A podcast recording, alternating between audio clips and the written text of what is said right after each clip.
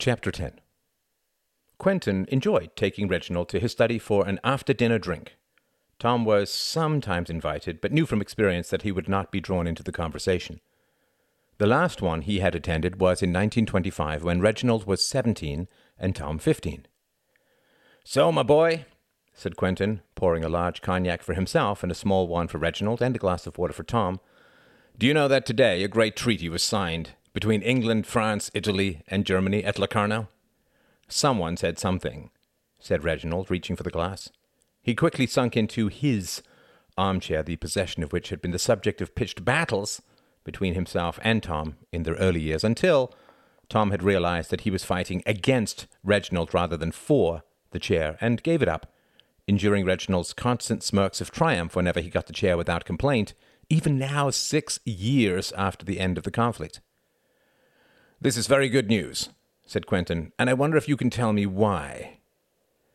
Well, said Reginald, swirling his glass under his nose, it means that Germany isn't being just treated as a conquered nation anymore. Yes, very good. It will pave the way for her entrance into the League of Nations, mark my words.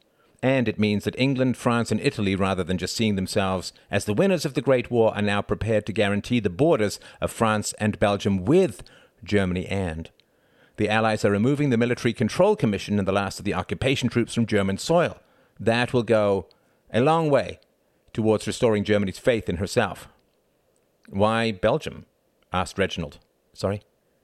Why does the Treaty of Locarno guarantee the borders of Belgium when she's not even a signatory? Well, glance at the globe and tell me.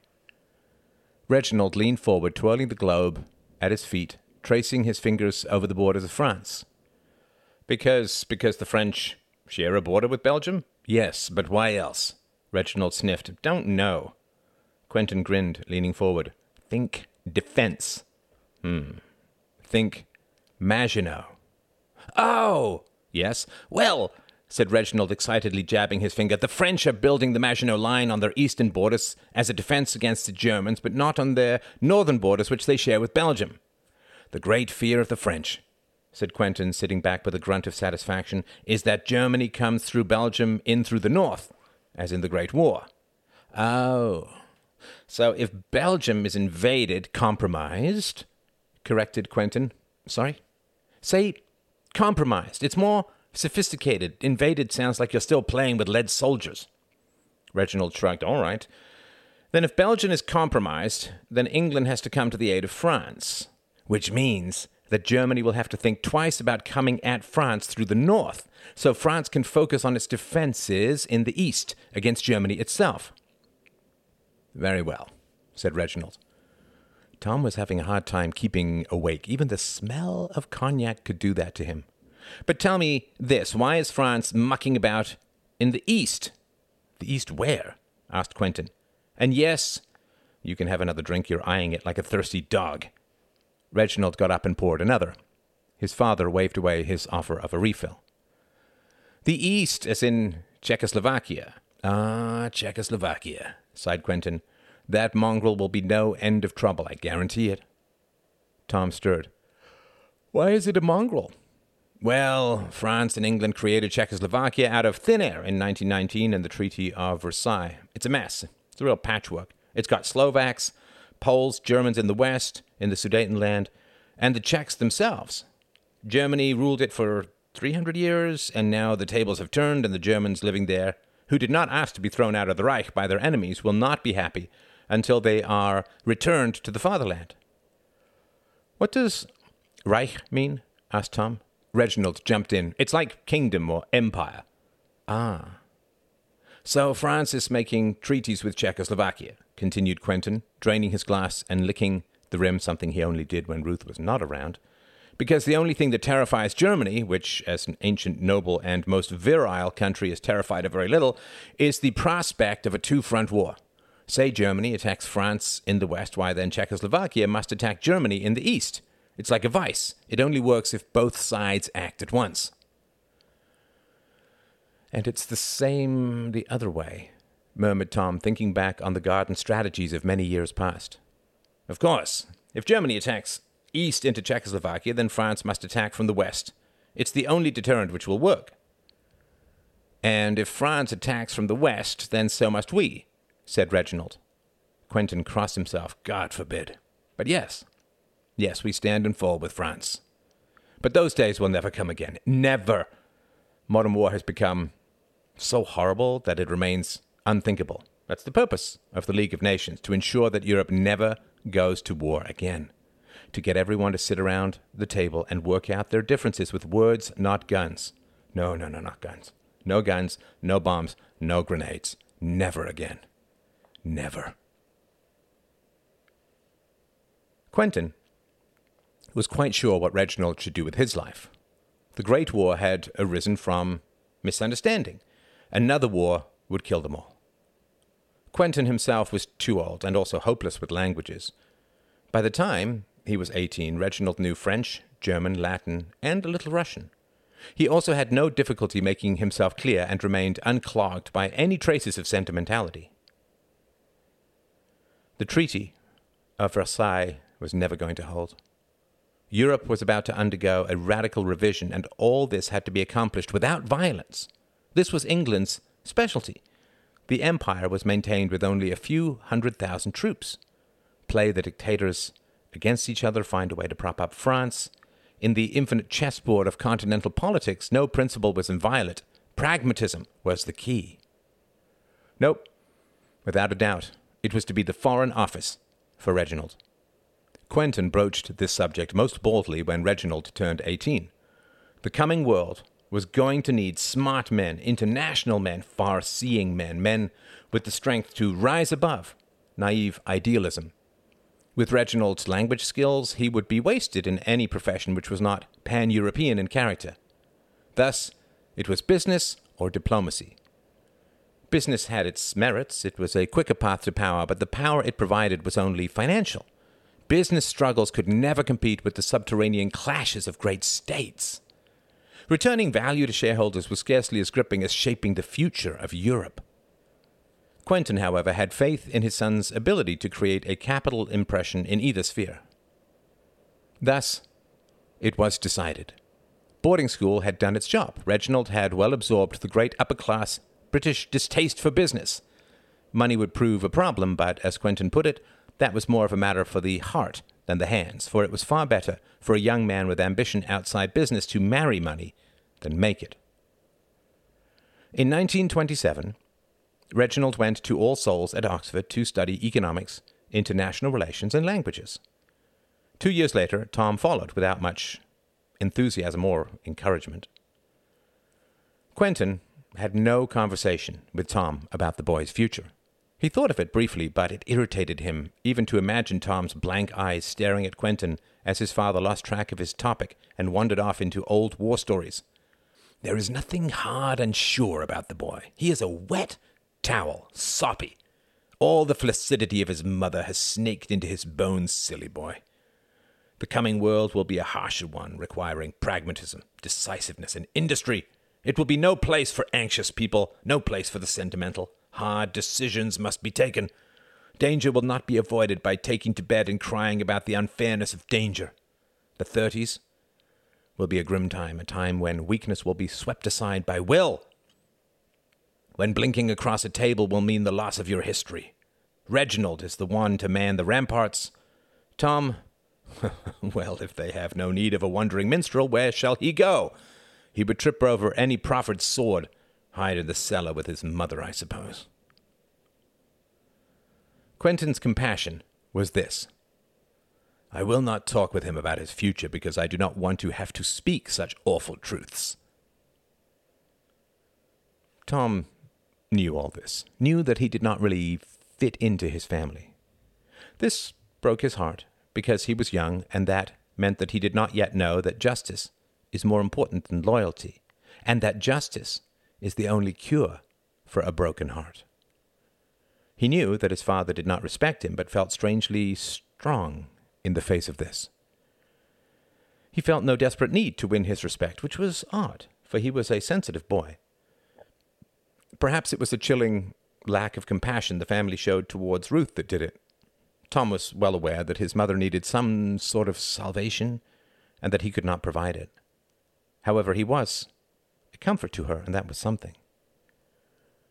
it could also be because Tom had inherited his mother's atheism.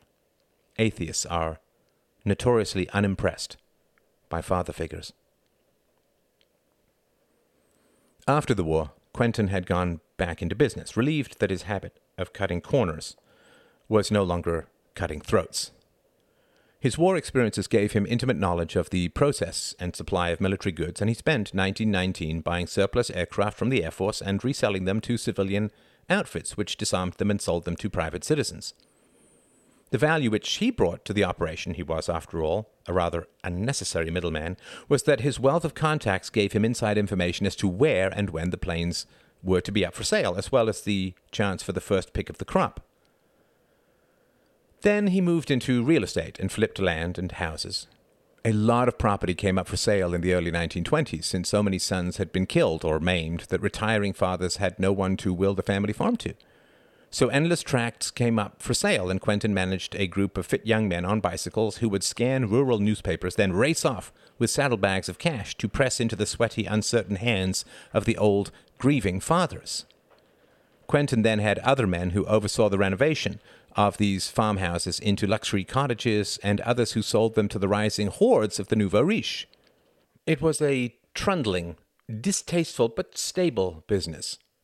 Quentin knew enough about macroeconomics to realize that due to the lack of young male labor in England and France, combined with the introduction of oil powered merchant shipping, it was cheaper to import food from labor rich America than grow it at home. So the price of farmland went down, but the demand for weekend retreats went up. He did quite well and was quite untroubled by the fact that he did not produce anything of value himself.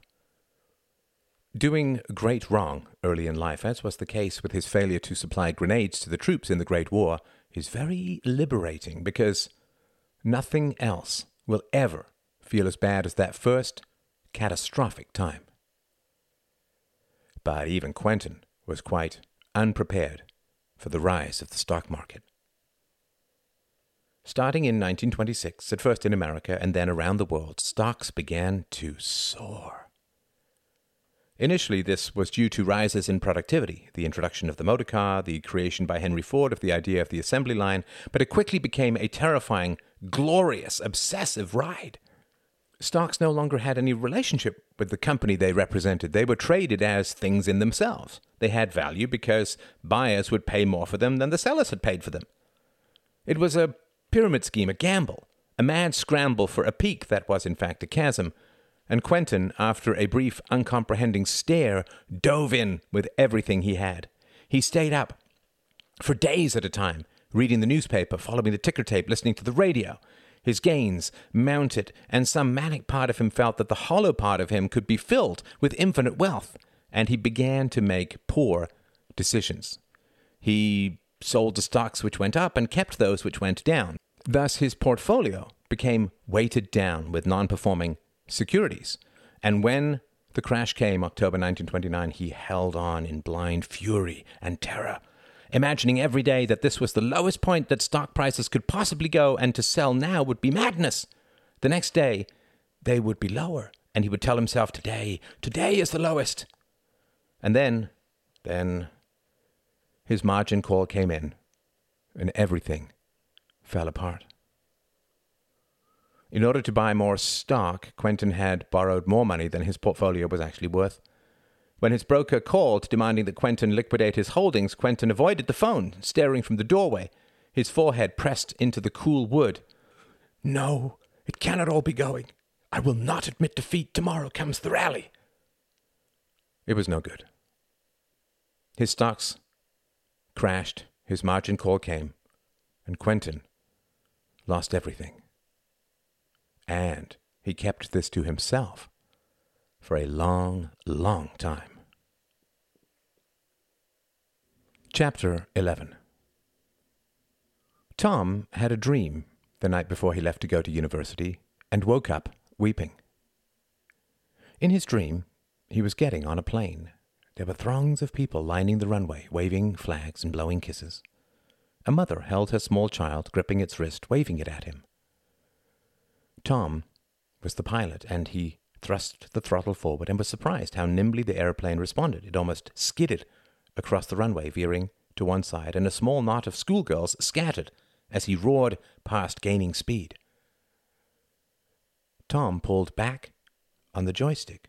The plane lifted, and then something odd happened.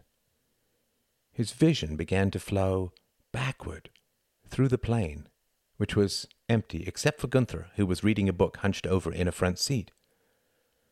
Tom's view then flew out of the back of the plane and lay on the runway, watching the plane fly off into a distant storm. As he watched, unable to move, almost without a body, it seemed, the well wishers stopped waving, gathered their children, and slowly wandered back to a low building. Soon the runway was deserted.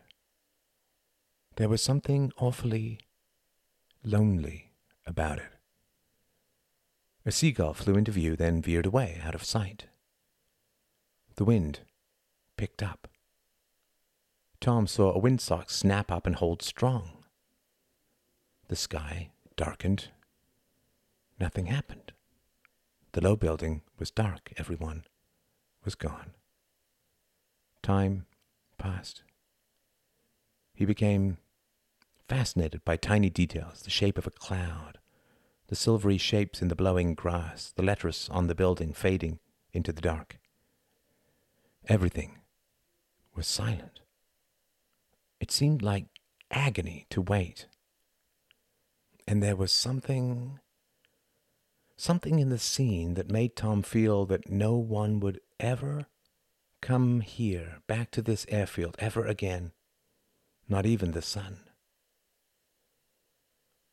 After an eternity of waiting, Tom awoke suddenly, his hand in a fist to his mouth. The loneliness of the scene. In the dark, he thought of a childhood friend in whose house he had spent many happy afternoons. That friend had moved away to Canada, he recalled. There would be new people in that house now, or perhaps it had been torn down. One day, as a child, he had had to go into the kitchen to find a pair of scissors. He had opened a drawer and found all the little detritus of kitchenware old placemats, rubber bands, a stapler wide open, a rusted potato peeler, a spool of white thread. Whatever happened to all that stuff? Had it been sorted and discarded when his friend's family had moved? Where was that potato peeler now, lying in some landfill, probably? It could never be found again, even if he searched for a thousand years. But, and this thought tore at him achingly, but where did that long ago kitchen drawer exist now? It was gone in time, yet he recalled it. It lived only within him. But he really wanted, needed almost, to know that it existed in some place, somewhere which could be revisited like a museum of things lost to time. What a sad, wonderful thought. Everyone should have such a museum where the past can be re examined in more detail, where everything can be revisited and pored over and thought deeply upon. It was nonsense, of course, but it made him yearn. Oh, to go back, to cross through rooms frozen in time, to be a traveler through everything that made me, everything I passed through, to turn things over in my hand that have long since passed from my life. This was getting very silly.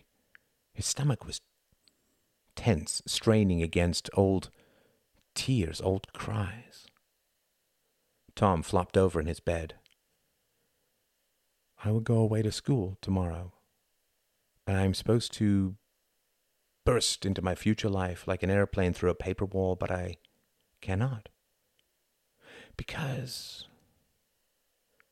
Because I have too many things in my wake and will never leave the ground. I should bring her, he thought, picturing Catherine, her warm eyes and worn hands. I will bring her and my teddy bears and walk through the library aisles, holding her hand and sucking my thumb, ignoring all jeers, content in my oldest cot. His love for Catherine came to him then, after many years of teenage narcissism.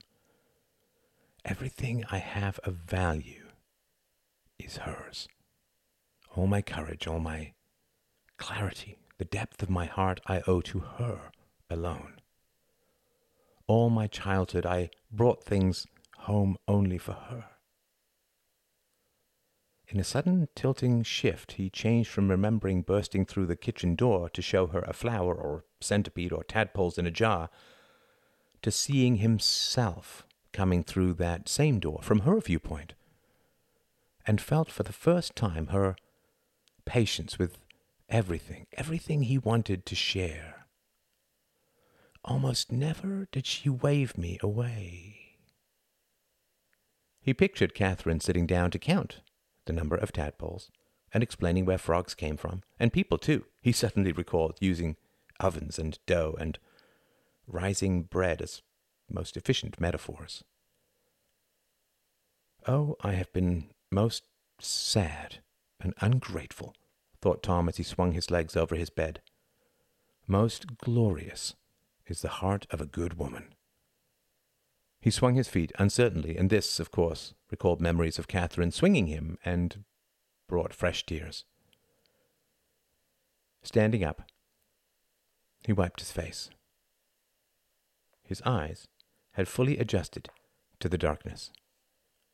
He opened his door quietly and went downstairs. No house is the same in the dark.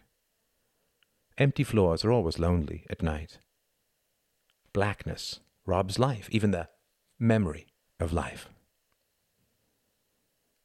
Squinting, Tom strained to see the time in the faint gold gleam of the grandfather clock in the hallway. Quarter of six, think so. He padded down the hall, through the kitchen, and into the back rooms where the servants lived. Catherine's room was in the very back. She had been with the family for the longest and had earned her view of the garden.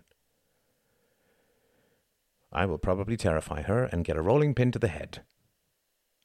Only once had he seen Catherine violent. A vagabond had tried to steal from her laundry line, and she had hit him with a rolling pin. She was screaming with fear the whole time. That had taught him a lot about courage. Tom knocked very softly. He thought he heard a sniff. There was a pause. He was too fearful to knock louder. Women, awakened suddenly, always expect to hear news of death. Then he heard, Tom? Yes, he said. There was a creak, then a pause. Come in, then, said Catherine, opening the door. A candle guttered in the little breeze. The grey light from the windows turned the room monochromatic. Tom entered, and Catherine went back to sit on her bed. There was something great about her. She had gained weight since he was a child, but it was not a slackness or laziness or the self burying of sadness. There was something fertile about her size. With her brown hair down, he caught a glimpse of how she must have looked thirty years ago. He had an impulse to reach out and touch her cheek, but refrained. Why did she never marry? But who could be her equal? Well, don't stand there like a post, she murmured. Come and sit down then. Catherine, he said, his voice catching. I hope she cannot see my tears in the dark. By God, we are a pair, aren't we? She sighed, deeply wiping her own face. Blubberous, plain and simple. I wanted sh. Wait. She took a deep breath. I hate crying silently. She looked up, wagging her finger. And we have a secret, you and I. He sat down. She crinkled her eyes, then took a deep breath. So, you're off tomorrow? Today, he said. In a few hours. Are you hungry? He shook his head, his cheeks tightening. She sighed. Well, that was the point of it all, she said, her face turned away, making you all set for the big world. You don't know how much I will miss you. He leaned his head forward slightly, feeling too old to hug her. She touched his forehead, brushing his hanging hair to one side. The light grew by one tiny shade. I have been a shepherd, she said softly. This is not a happy house. We have a secret, which is that we know love. It is God's gift, you know. It makes up for our deaths, because we never die. Not when we love. Not for each other, not in our hearts, not for the world. That's all. That's all. She shook her head slowly. Tom sat in silence. I love you, Catherine. You're the only one who. No, she said, suddenly emphatic. Your mother loves you as well. Your father, yes, I think somehow. But they're scared. That's life without love. They want it so much they knock it over when they reach for it. They make you pay for it, but they love you anyways. And they won't change. And that's your cross. Let's not, whispered Tom. No. I, uh. I would hate to leave this house, leave you in it without saying that I know everything you have brought to me. All right, said Catherine, cupping his cheek with her broad, hard hand. I won't say anything about your poor ma.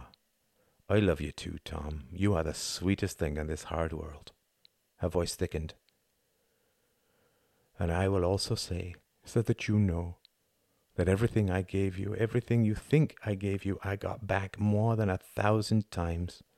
And it wasn't because I wanted to give you something, but because the love of a child is the sweetest thing in the whole world. And I was greedy for it, greedy for you, because you have a heart as big as the sky, and no evil can come from you. I tried to love your brother as well, she said, her eyes widening slightly. I did. I thought he was a test. I prayed to God for the strength to love that child. Catherine's voice broke. But I couldn't, and I will take that with me to the grave. I tried from every side. He will be. She took a deep breath. He will be a scourge. He is beyond our reach. Only God, only God. Everything you give that child, he makes into a weapon. Watch him, Tommy. Watch him. I will, said Tom, reaching forward to take her hands in his. He raised them and pressed his lips to them, his brow furrowed deeply. Look at you, she laughed, averting her eyes.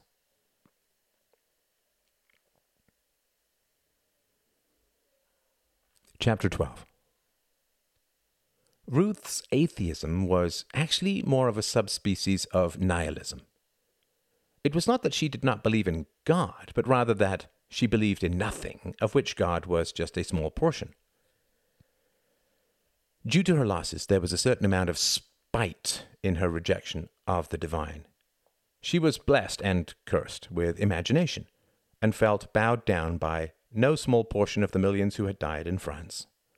She could see them in her mind's eye, and not just them, but the millions who mourned, the whole world over, the farmers ploughing up old bones, the helmets with holes in small French pubs, the endless photographs on the mantelpieces, each story a tapestry, a world within the world, all contained within history, falling behind. The dead cannot keep up, and neither can their stories. Memory rots faster than flesh. It is true that in every human heart, in the absence of self knowledge, base instincts war with divine illusions. A woman may believe that the dead are in heaven, but she cannot lay the table with one less plate without placing her knuckles on the tablecloth. and dropping tears. God may have his reasons, but they do not speak to her heart, her spine, her bloodied animal losses.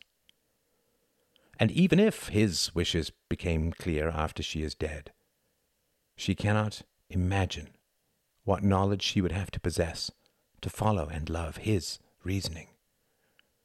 And to keep it hidden, to keep it hidden. What cruelty is that at the hands of a master storyteller? Even detective novels explain everything at the end and to the same eyes which started the tale. No, none of it did anything for Ruth. The simple logic of the harshness of her test fell to the divine like an axe to the roots of an endless, shimmering tree. Five men could not have been killed to test my faith. My father's faith survived his demise. She well remembered Mr. Eldred's tale of her father's clasped hands. But then my father did not have to survive his own death. He did not have to live on in the knowledge of his own absence. The same with my brothers, none of whom discovered the deaths of the others before they themselves died. Neither were the men taken because they were complete in their faith, because her youngest brother was an agnostic. And her faith was unshakable before the absenting of her men. Now, it was a ravaging beast. Priests cowered at her passing, choir boys scattered like crows over a gunshot. Ruth's loss of faith was borne by Quentin, who had no particular ideas on religion. It became utterly unsupportable, however, when he decided to go into politics. One night, Quentin came and knocked on Ruth's door about nine o'clock. For a moment, she thought that Tom, who had just come in for his good-night kiss, had come back to throw his large arms around her neck. But of course, as a semi invalid, she knew of the terror of every knock, every location. Since she so rarely saw Tom standing up, she actually traced his growing height by noting the rising locations of his soft knocking. Ruth frowned when she heard Quentin's voice responding to her query. She sat up in bed, hurriedly brushing her hair back under her nightcap, pinching her cheeks slightly. Such habits, how they cling to us. But he can't have come for that. I mean, it's been years. And without warning? No, it cannot be so unilaterally decided. And I cannot lie back and think of England, for when he was above me, all I saw was France. Her husband entered with a tray. I brought you some hot chocolate. Thank you, she said, looking down. He came and sat on the bed. She felt the mattress tilt and wondered how much he weighed now and how his trousers stayed up under his growing belly. She touched her mug and felt an old anger in her veins. He never told me that it was too hot. Is it so hard? Dearest, be careful. Let it cool. I mean, my God! How can you trust a man with your heart when he cares so little for your fingertips? In a sideways flash, all the uncorrected malignancies of her marriage came back to her. He was never quiet in the morning when I was sleeping. He cursed in front of the children. I don't care how young they were. They knew. He would tidy up by throwing their teddy bears across the room rather than taking five steps and putting them down properly. Why do men never flush the toilet? Are they marking out territory? If I was napping, he would come into the room and ask me a question without checking if I was awake, and never apologize for rousing me. He never suggested going to visit my mother. Everyone gets his energy and attention but me. He has a civil word for the milkman, but no time for my thoughts. I am not at the bottom of the list. I am not even on the list. He can switch from enraged with me to gracious with a visitor within five seconds. I've seen it. And if he can do that for someone he doesn't even know, why not with me? Why not? Why? Her bedroom came back to her in a sudden thud. Quentin was looking at her expectantly. That peninsula of hair is being rapidly cut off, she thought. Pardon? she said. His lips compressed. Why don't you tell me where you left off? She shrugged. Her stomach rebelled, hidden under the covers. Why don't you start again and I'll tell you? Well, I've decided to go into politics. I see. Why? I don't think business is for me. I want to do my part, my duty. Very well. A few hundred objections came into her head, each waving a glittering musket, but she could not organize them, and she also knew that her opinions were rarely sought before a decision was made. Her head fell back on the pillow. What if we are destroyed financially? That thought should have frightened her more, but but he will be destroyed more than I, and and it might do me good to have this bed yanked away from under me. He took a sip of his hot chocolate, seemingly unaware of the thoughts which lay under his wife's white nightcap like rising lava under a snowy peak. Now I can scarcely hope that you will be intimately involved, he said, knowing how disposed you are towards indisposition, but there is one matter which I need to clear up before setting out on this journey. She lay silent. Your relationship with your Maker, he continued, setting down his cup on the night table and turning to her, underwent, as far as I understand it, a rather serious blow with the tragedies of fourteen years ago. But I need you to begin engaging in a detente, as it were. Nothing much, just church, once a week, with me. No Hail Satans in public, he smiled. I don't believe. No, of course not, he said, and I have not the theological skill to gainsay you, yet it is required. It is required by you. He seemed surprised. Well, yes, insofar as it is I who am making the request, yet it is also required by duty. I believe that I have something of value to add to the debates of the coming decade. I am obliged, then, to press myself into the service of my country. Now, I don't envision anything so grand for you, but as my wife, it is your obligation to support me in my duty. She nodded slowly how I hate that he is always on the side of right. For better or worse, this is a Christian nation, and I shall not get far with an atheist at my side. Once a week, Ruth, that's all I ask. I shall have to think about it.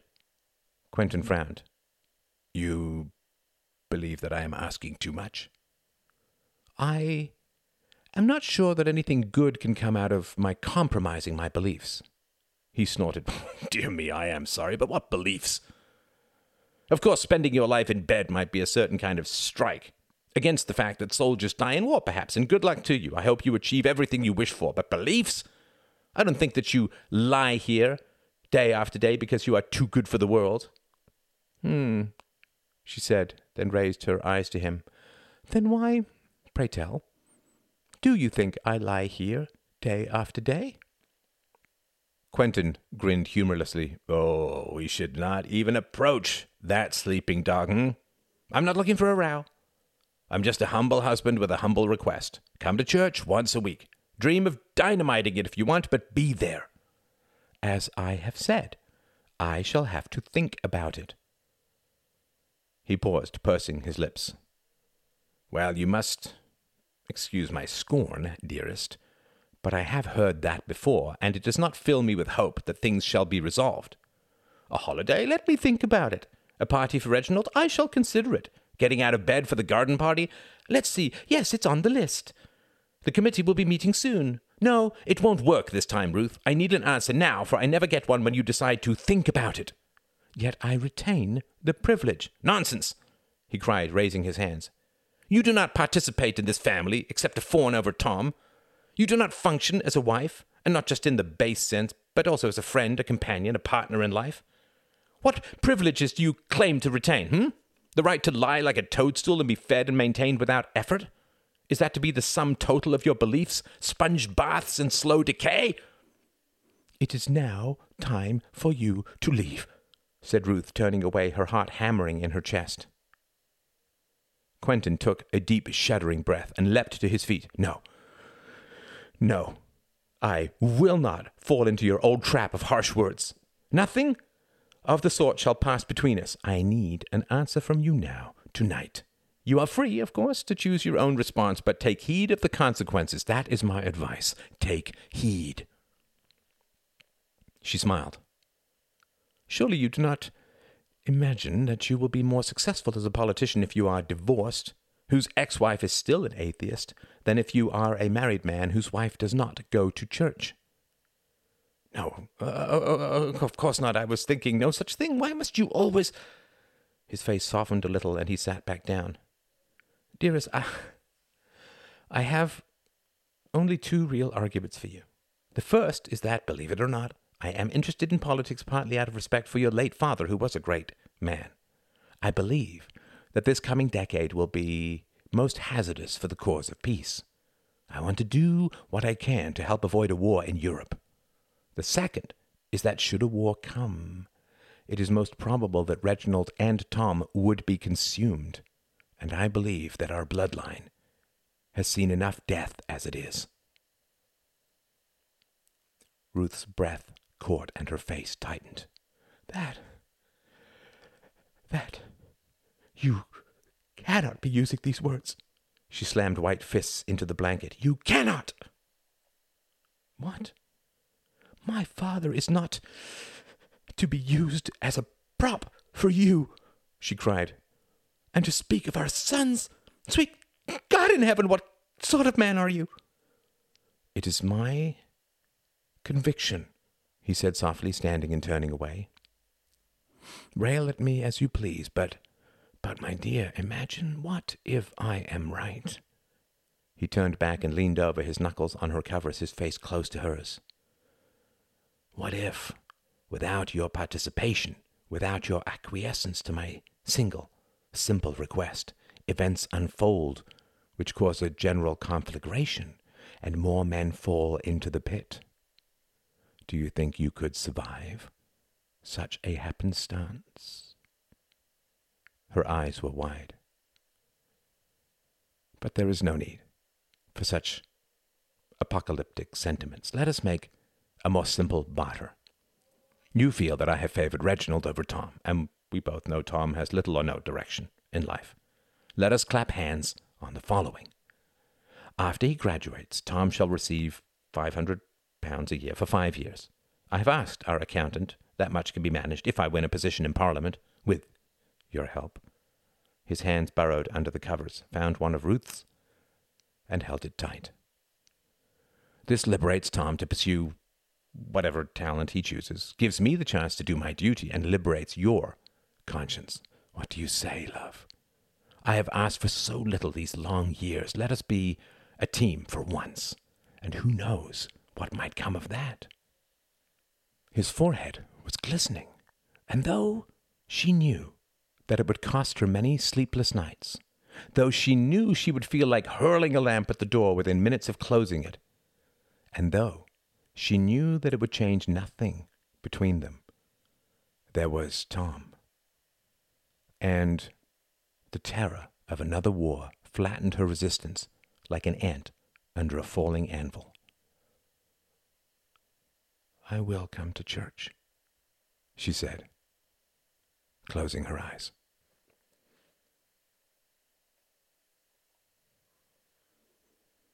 Chapter 13 Overall, Tom's childhood had been a dizzy, flickering array of light and dark, from the brittle distance of his father to the invasive closeness of his mother. Like many untutored youths of high potential, his true self and true power was buried under a kaleidoscope of contradictions. He did not know how to live, and so skittered over the surface of things, relying on youth, looks, energy, and easy charisma seeing Tom lope along in the sun, bowling in cricket whites, leaping for a tennis shot, or sitting tall in a rowboat, feeling his muscles pulse like charged ropes after a match, no one could imagine that he was not an easy, genial arrow poised at the deepest pull of a bowstring. Everything seemed easy for Tom. Everyone knew him, and he was good at so many things that it seemed impossible that his brow should ever knit under excessive strain. He was greatly envied, and it was the envy that brought Hart to him. Tom was not empty, but he was so submerged that for a time at least he might as well have been. His graceful, oiled ease brought many young men into his orbit, but none of them could provide the spiritual nutrition that true friendship depends on. But something happened when Hart finally got the nerve to introduce himself. Hart came from a coal mining family. He had all the night terrors of a compulsive trespasser rising, as he had, through the thick social strata of English society. He had survived a childhood of endless casual brutality, not in his family, but among the other children of his small Welsh town. Those with neither ambition nor potential see their zoo as freedom. They only feel caged if they see someone eyeing the woods beyond the bars. Hart was small, slight, short of sight and narrow of chest. Nature, in her infinite wisdom, often places a powerful mind in a brittle body, adding a great deal to the theory that abstract intelligence is one of the scars which forms over physical defenselessness. Hart had white skin so reflective that others often got better tans by standing near him. He had lank, flat, dirty reddish hair and thick eyebrows which always seemed to consider joining hands across the bridge of his nose. A wide herd of raw horsepower churned away between his ears, racing in apparent confusion across a plain which seemed too hot for their hooves to stand on for any length of time. Other people swam back and forth across his mostly inner vision. They could not help him, and the force of their arguments often caused a mad inner stampede to some new vantage point of absolute truth. Since he was usually directing his horses from behind, this meant he was very often trampled most gruesomely in the sudden turnarounds. He joined the debating society hoping to meet argumentative people like himself, but instead only met smooth and polished young men warming up their fruity, mellifluent voices for political careers.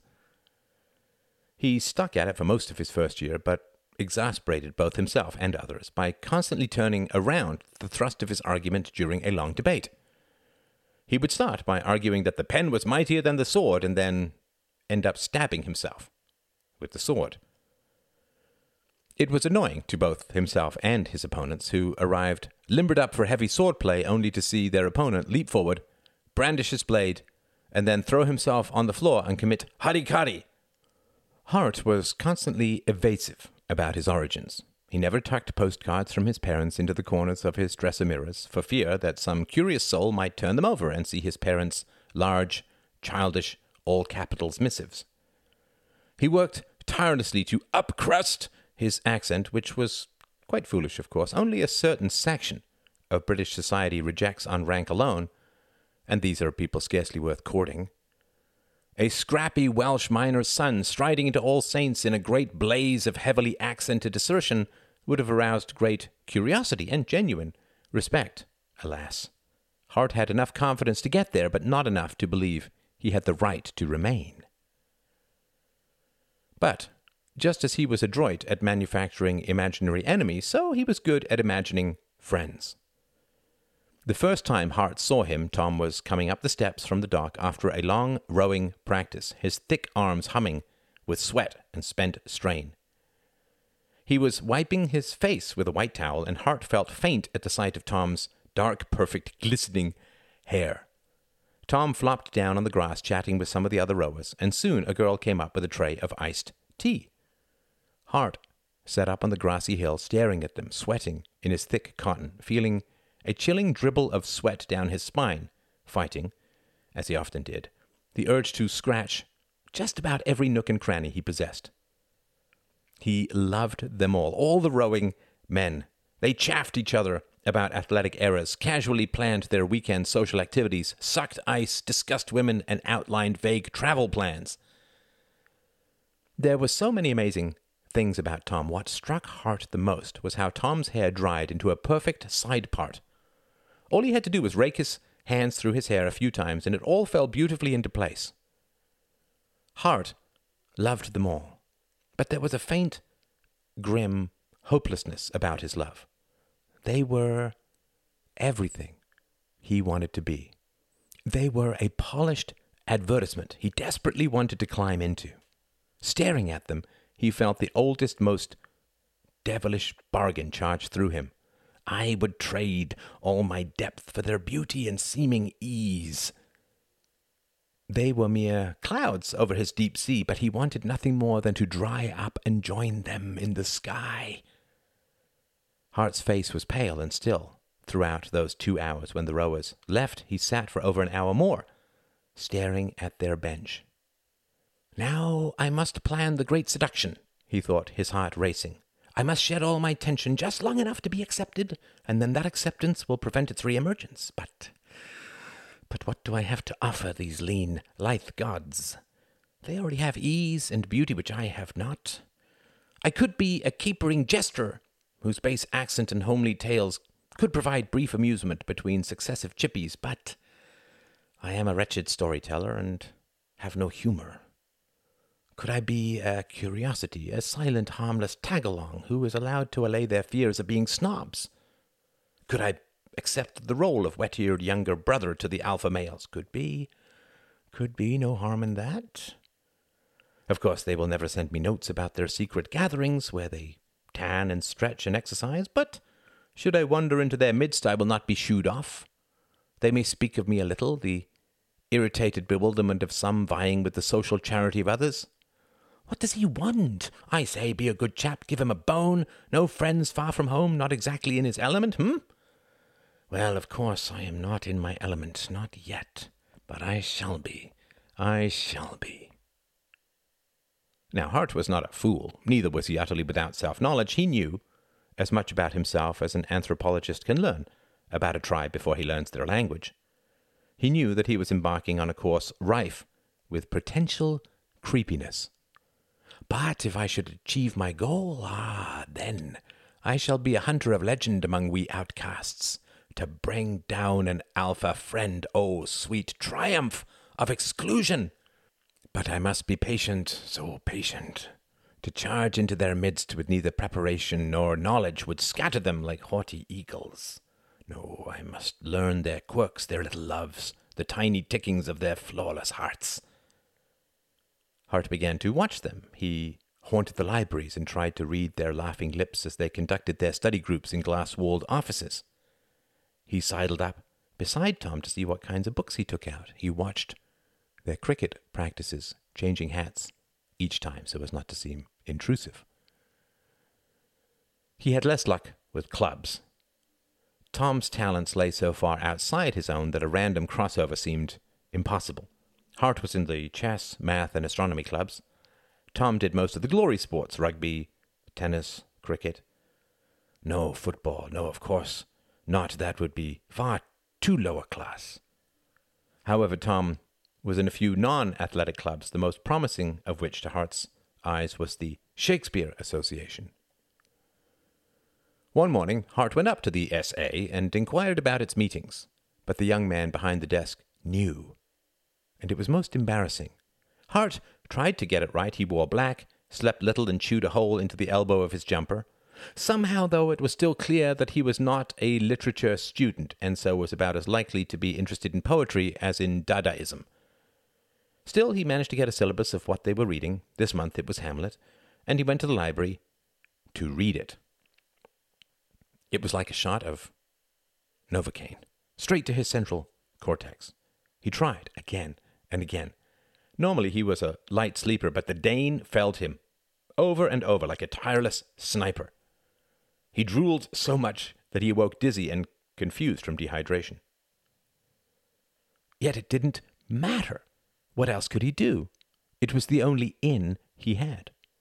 He was still more likely to comprehend Hamlet than come out of a rugby game with the same number of ribs he went in with. He studied the play as closely as he was able, which was hard, hard. This is what it must be like to study at high altitudes, he thought one night before losing consciousness with such force that not only did his nose hit the desk hard enough to bleed, but even that impact did not awaken him. Drool was easy enough to get out of paper, blood was almost impossible, and Hart was forced to purchase the play, which caused him great pain.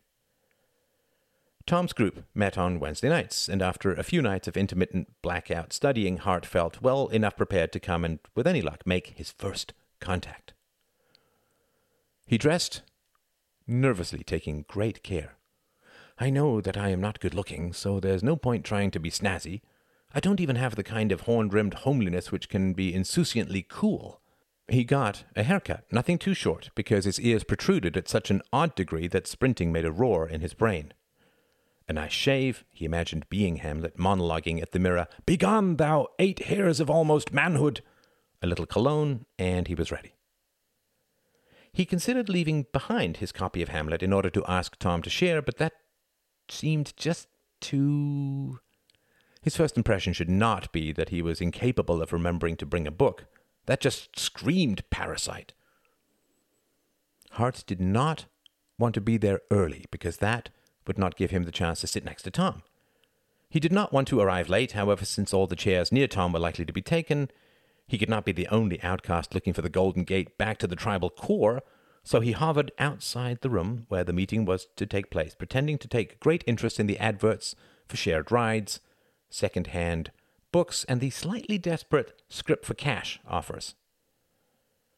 After twelve people had gone in, or about twelve, he couldn't decide about the last gaggle who passed by peripherally, he was afraid of staring. Hart panicked and rushed in, his cheeks and neck hot with fear, and found that it was quite a small room, about twenty chairs, and that men were clumped around in groups designed to point out to any newcomer the isolation of any bitter loners like himself. So Hart decided to sit near enough to a group that when Tom entered, he could pretend to be rooting in his rucksack. He was not excluded, just turned away from his boon companions just for a moment. But when the golden statues of the rowing men came floating in, the chilling union of Greek beauty and English reserve, Hart barely dared to glance up. They circled Tom like a Nordic phalanx, sitting in a circle around him. They all talked at the same time. Hart normally hated that habit, but didn't expect, should he actually end up in this tribe, to end up speaking a whole lot. And the verbal play fighting continued as it always did, without interruption or abatement. They mocked as gods would mock, secure in their power and unable to die. A few minutes after seven, the door opened again, so slowly that it seemed to be shifted by an errant breeze. An elderly man came in, supported by a balding young teacher's assistant. The old man was clearly a professor, because he had obviously gathered so much abstract knowledge that little matters like personal hygiene were as relevant as ants to an elephant. Deep knowledge seems to mark out its occupants with rank stench, much as a dog marks its territory with pee. Thank you, said the professor, reaching his desk and leaning knuckles down upon it. This was, for Hart at least, a vaguely simian gesture which brought to mind a very wise and utterly bald orangutan. The TA hovered behind him, perhaps waiting to catch him should the force of the great man's thoughts lean him too far to one side or another.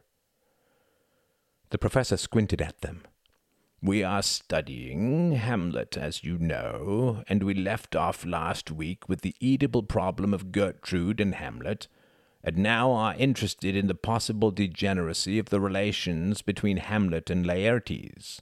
Why do they want to fight?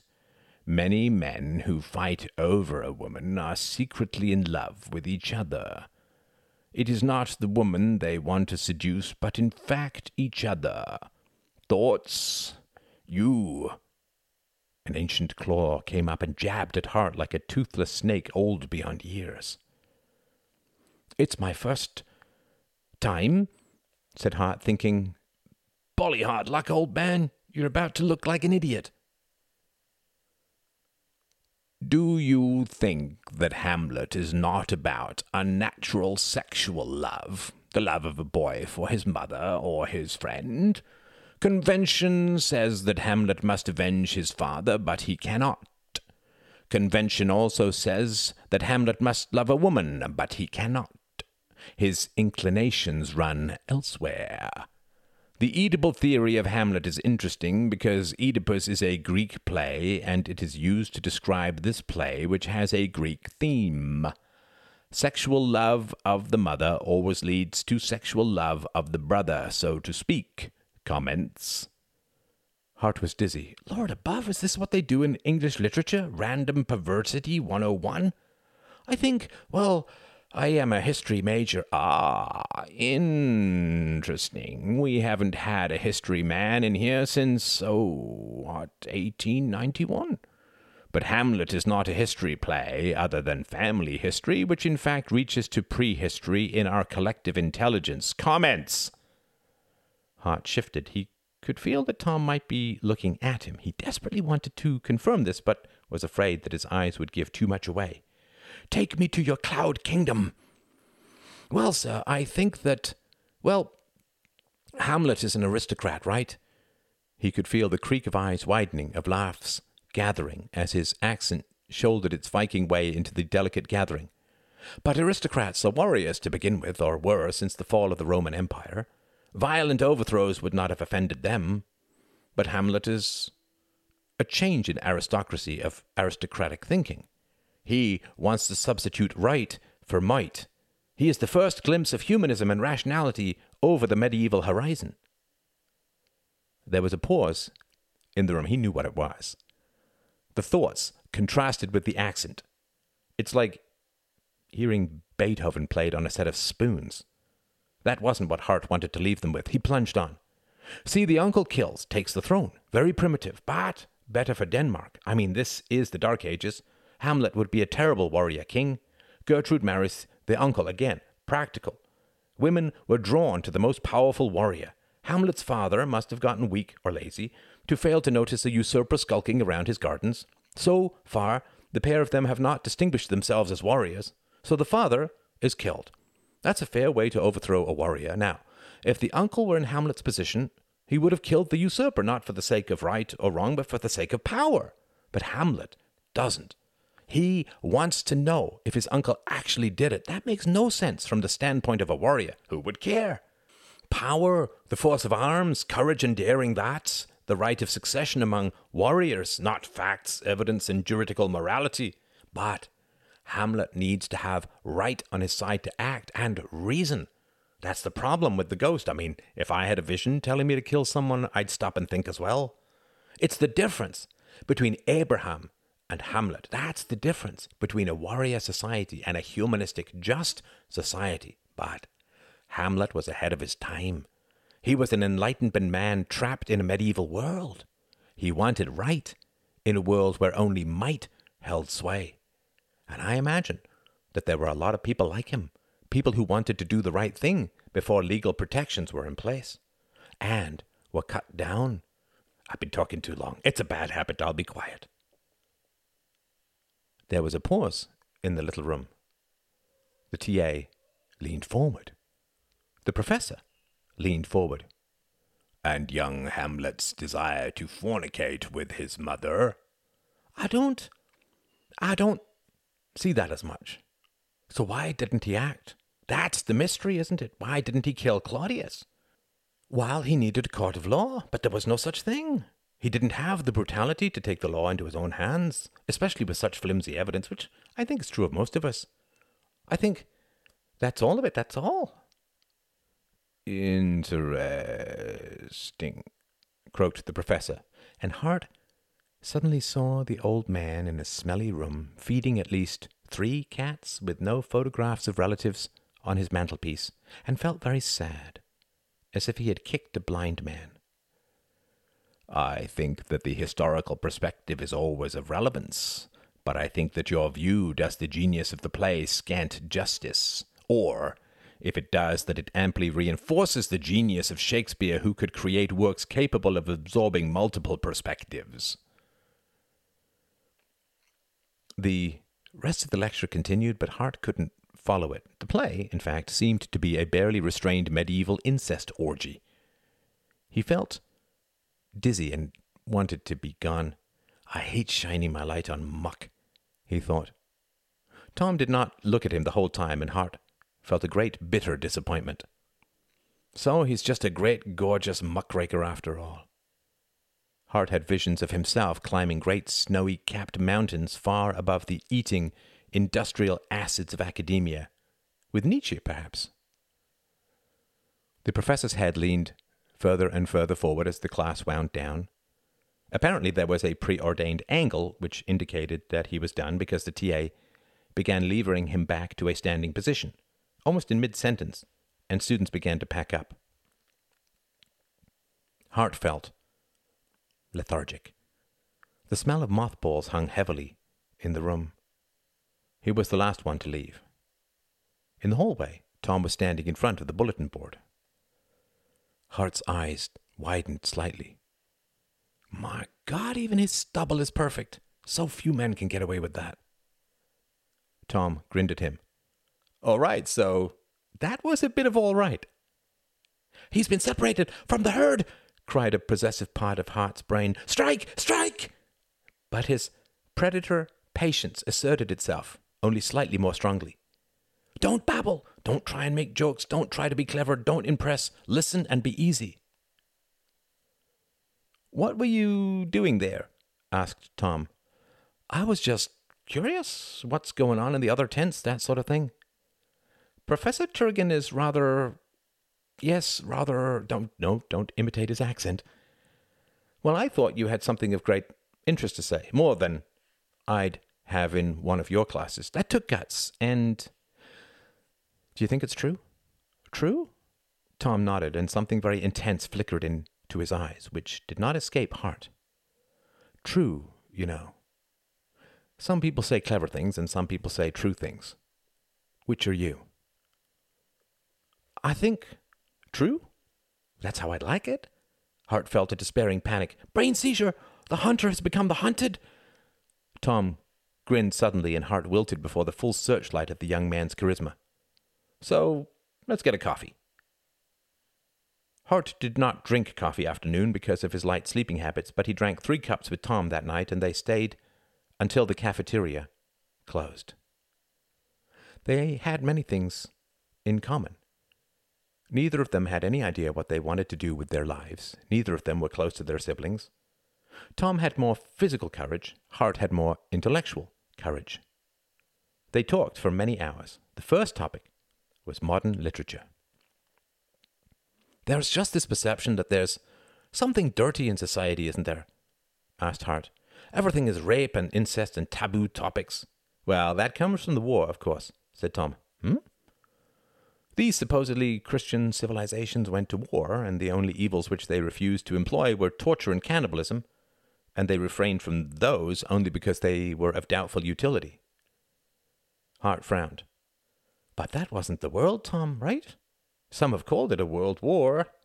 But it wasn't the world that was corrupt, Tom. In his shy, excited wonder, Tom could not resist the temptation of using Tom's name every chance he got. It wasn't as if the world went mad. Tom ran his fingers through his marvelous hair, then narrowed his eyes at Hart. You don't think the world went mad? Oh, heavens, no. Don't overfruit your accent now, of all times. Look at it this way a man gets a terrible infection. He lies in bed, thrashing in his own sweat, his eyes rolling, cursing in ancient Aramaic, I don't know. Do we stand at his bedside and say, Good Lord, his body has gone mad? No. He has been attacked by a virus and he is defending himself. There is the attacker, the instigator, and the defender. The world has not gone mad when a good society defends itself against barbarism. In fact, to refrain from fighting would have been madness. We'd all be shouting, in German, preparing to destroy the New World. Tom seemed very emotional all of a sudden. I see. That's interesting. Hart hesitated, then took the plunge. You lost a lot of family in the war. This was the constant danger of conversation in the early 1920s, bringing up the war, treading on old wounds. Now, among their own generation, it wasn't so bad. Fathers had vaporized, of course, but they had never been around long enough for bonding, so it was all very abstract. It was quite another thing, though, to refer to depressed mothers. You know, said Hart, feeling his way towards the topic with a far greater degree of emotional sensitivity than he had ever conceived himself capable of. It's these bloody Marxists who have killed our capacity to mourn our fallen. What? stammered Tom. His eyes were glistening, and from more than charisma this time. They say that war is an inevitable consequence of capitalism. All history is class conflict inescapable, a mere struggle for power without moral consequence. Our fathers fell in the service of war profiteers, nothing heroic. They were pawns on the chessboard of international business, nothing more. Not defenders of our noble island, not the saviors of civilization, not heroes, not heroes, just fools. Don't make me cry, said Tom sharply, looking away. I'm enough of a blubberer without you pouring it on. How many? asked Hart softly.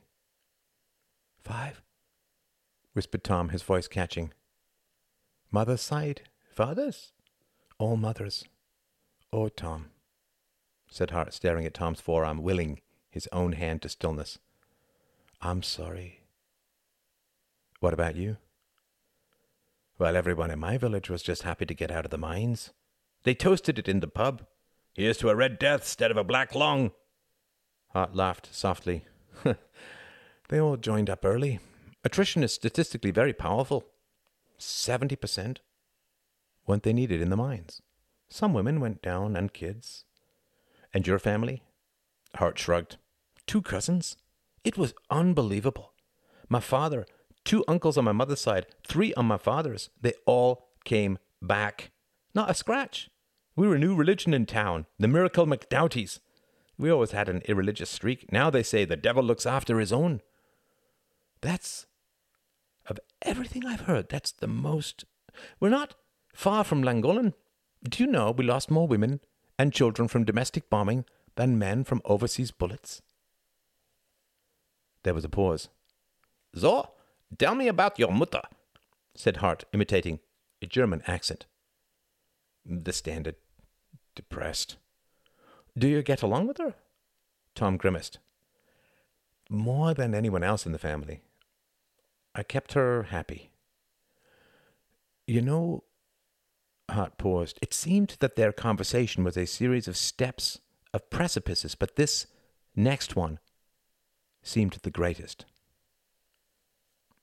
Tom took a sip of his coffee. Cold. Go on. Well, your lot, it's like you were all shipped in from some planet that never knew war. My lot, the rowers? Yeah, and the cricketers, and the rugby men. You're all so jaunty. Tom stared at him, then cocked his head slightly. And so? all the goodness cannot vanish from the world. Hart paused, and the electric intensity of their sudden intimacy seemed to pass through him in a shudder. All joy cannot be forgotten, continued Tom, then looked back at Hart. You know, I never thought that about Hamlet, that he was a man struggling to be good before there was such a thing as goodness, that his struggle helped discover goodness, that there was nothing incestuous in his nature. Hart said nothing. But my joy is nonsense, continued Tom. I mean, it's not, of course, in the here and now, but I have no idea where I'm going. But it's more than me. All of us. You think of the past, it pulls you down. You go forward without it. You're empty, so I just play for now. My God, does the man have any idea what he's saying? Thought Hart, on the verge of tears himself. He's like an oracle which cannot translate itself to itself. So, tell me about your family, said Tom after a moment. Well, me dad is smashing, grinned Hart, suddenly shrugging off their collective burdens. He's this great prehistoric beast of pride, always bringing me seconds and cuffing my brothers for not applying themselves more, like me, the golden boy. And your mom? Quiet, reserved, with that eerie, calm, rural dignity. There's nothing she can't handle. She gave birth in the barn. She's three foot from hip to hip. She likes to sing. She never plays favorites, and praise from her is as rare as a winter swallow, but there's nothing she wouldn't do for us kids. She's all deeds, no words. My dad talks more, but he's a rock too. And your brothers? Oh, they're great. Livestock, actually. Envious, of course, a little. They think I'm breaking free to go to great fancy balls in the big city. I asked them if they liked swatting, and they said no. Cracking a book was getting a headache. So I says, That's where I'm going, what I'm doing, studying. They says, More power to you then. The other kids, though, you know, in the army, apparently you have to run through a row of men who beat you with oars. That was like going through my school. I was happy to be smart. It means you're never alone, rarely lonely, not often bored. But I was putting on airs, of course, and thought the less of everyone else. Suppose I was, of course, but what is the harm in that? demanded Hart, his eyes gleaming dark. I mean, smarter is better, right? And I would have only thought them a little worse, but they beat on me so. And that was a lot worse in my mind than teasing me about being Mr. McBrain. And fight back? Biology is destiny, you know, don't fool yourself for a second. Something harder had come into the delicate discourse, and Hart forced himself to stop. You're not as resigned as he is, not as sweet, so shut up. Sorry, he muttered. Tom smiled. No problem, we all have our crosses to bear. He glanced at his watch. Now, as to the time. They said their goodbyes awkwardly, and Hart wandered back to his dormitory room, utterly dejected. It seemed that such tenderness was only to be in passing, for days passed, and he never saw Tom.